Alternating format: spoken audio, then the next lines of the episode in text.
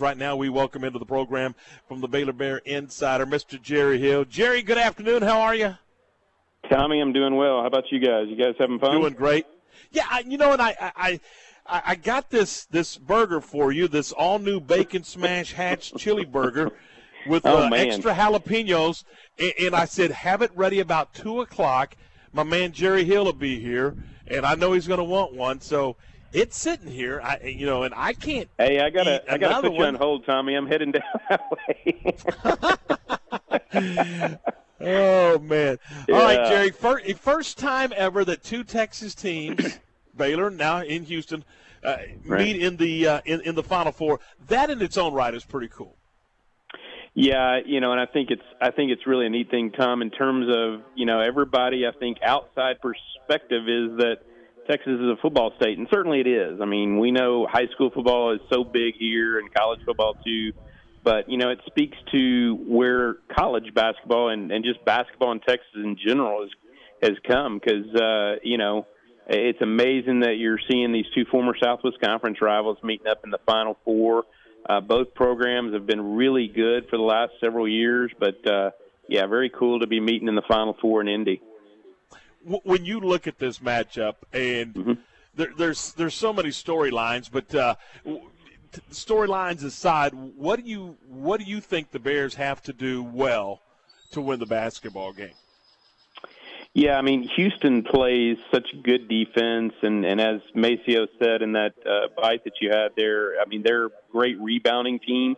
Um, you know, I think Baylor obviously is going to have to make some shots. Um, I, I think the way that Coach Drew put it was when you have open shots, and you may not get a lot, but when you have them, you need to knock them down. So that's going to be one of the keys, um, Tommy, is just when you do have open shots, or you may have to create. You know, this may not be a you know just shoot from the three um, battle all night. So I, I think they're going to have to create some shots.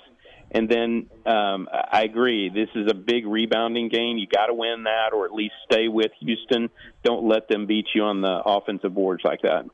I, did not realize, Jerry, that this is the number two offensive rebounding team in the country, and in fact, they had 19 offensive rebounds the other night against Oregon State. They, they go get second chance opportunities.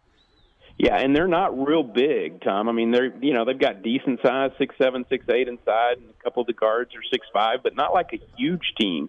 They just attack the you know attack the glass, and and really that's kind of their cup of tea. That's how they win games. So again, you've got to be able to block out. You got to find a man and and keep them off the glass. So that that will be key um, because they are they're a great rebounding team, a great defensive team. I mean, they've you know really shut teams down um, that's that's how they are where they are right now is is in the final four is because they play great defense and they rebound. Jerry, is, is the, the pace of the game, the tempo of the game, is that is that a concern for you at all? You know, I, I think Baylor has been able to adapt. Uh, you know, certainly they like to try to play, you know, whatever style they want. I mean, they like to get it up and, and down and, and certainly want it in a faster pace. But I think they've shown through the tournament, Villanova did that to them a little bit. Um, they can play different, you know, paces, different styles. So I think the fact that they've faced some of those, you know, similar teams, you know, certainly they'd like to get out and run, but you know, it may not happen against Houston. But you know, if they can adapt, if they can, you know, find a way to create things in the half court, I think they'll be just fine. Wi- With with the 21 day layoff, and there was a lot made of it, and and, and, Mm-hmm. and, and I understand, and rightfully so. But just watching this team over the last couple of ball games, don't you think that that is far in the rearview mirror, and this team is ready to go defensively, and and and, and they have their they they have their game legs and all of that stuff that they need to, to be successful in these next two ball games. Yeah, I agree totally, Tom. I mean, they, I think they've shown, and even maybe you know toward the end of the regular season, um, you know, there was a little bit of tired legs in the Big 12 tournament against Oklahoma State, but I think the big thing for them, you know, just kind of getting through that end of the season stretch and then getting some practices in, you know, being able to just get back in the gym and work on some things because you really hadn't done that. All you had done since you came back from the break was game prep. You know, get ready for the next game, play the game get ready for the next game, play the game. So when they were able to just kind of, you know, relax and have some time and practice some things, they got back to playing the defense that they that they know how to play. So I think that was big, and I do think they're back to playing that way, and certainly their legs are back. Um, you know, it's it's been a while since their last game, so I think I think you'll see fresh legs from both teams. All right, so I'm assuming you're picking the Bears in this one, and if so, who do the Bears play on Monday night? Gonzaga or UCLA? I got to think it's Gonzaga. I mean, UCLA's had a great run from you know first four to Final Four, unbelievable. Uh, I believe VCU and Shaka Smart were the last teams to do that, maybe the only other team to do that. But I, I think Gonzaga's just got too much. Um, and you know what a great final that would be. You know, basically number one and two most of the year. Uh, you know, two teams that were supposed to play four months ago. Uh, you know, in a game that got canceled because of COVID. So I think it's only fitting that those two teams would end up playing in that national championship game on Monday and just kind of settle things.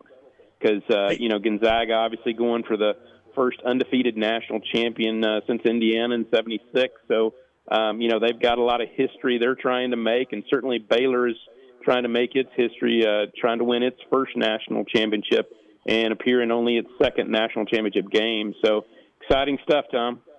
Absolutely, it's there's it's just a cool time to to be around here right now. And I will say this, Jerry, and I don't know if you agree or disagree, but uh, it was very it was incredibly disappointing to see what happened with Baylor and Gonzaga. As you mentioned several months ago, when the game got canceled on game day, I might add. Uh, but now that they didn't play, I'm kind of glad. Yeah, absolutely, because you know it is kind of just hey, this is a clean slate we didn't play back then. You know, I, you know, certainly it would have been cool. Would have been great for college basketball. But now, you know, neither team. You know, you do kind of go in there with a clean slate and hey, let's you know, you know, let's throw it up and let's see what happens. So I, I think uh, I think that'll be a lot of fun. As Jared Butler said, we got to win this one first. You know, I think he compared it to uh, be like Batman versus Superman, but we gotta we gotta win this one first and, and got to focus on this game first. Jerry, thanks so much. Enjoy the game, my friend. All right, I'll come down and get my burger. Thanks, Tom. See you soon. That is Jerry Hill from the Baylor Bear Insider.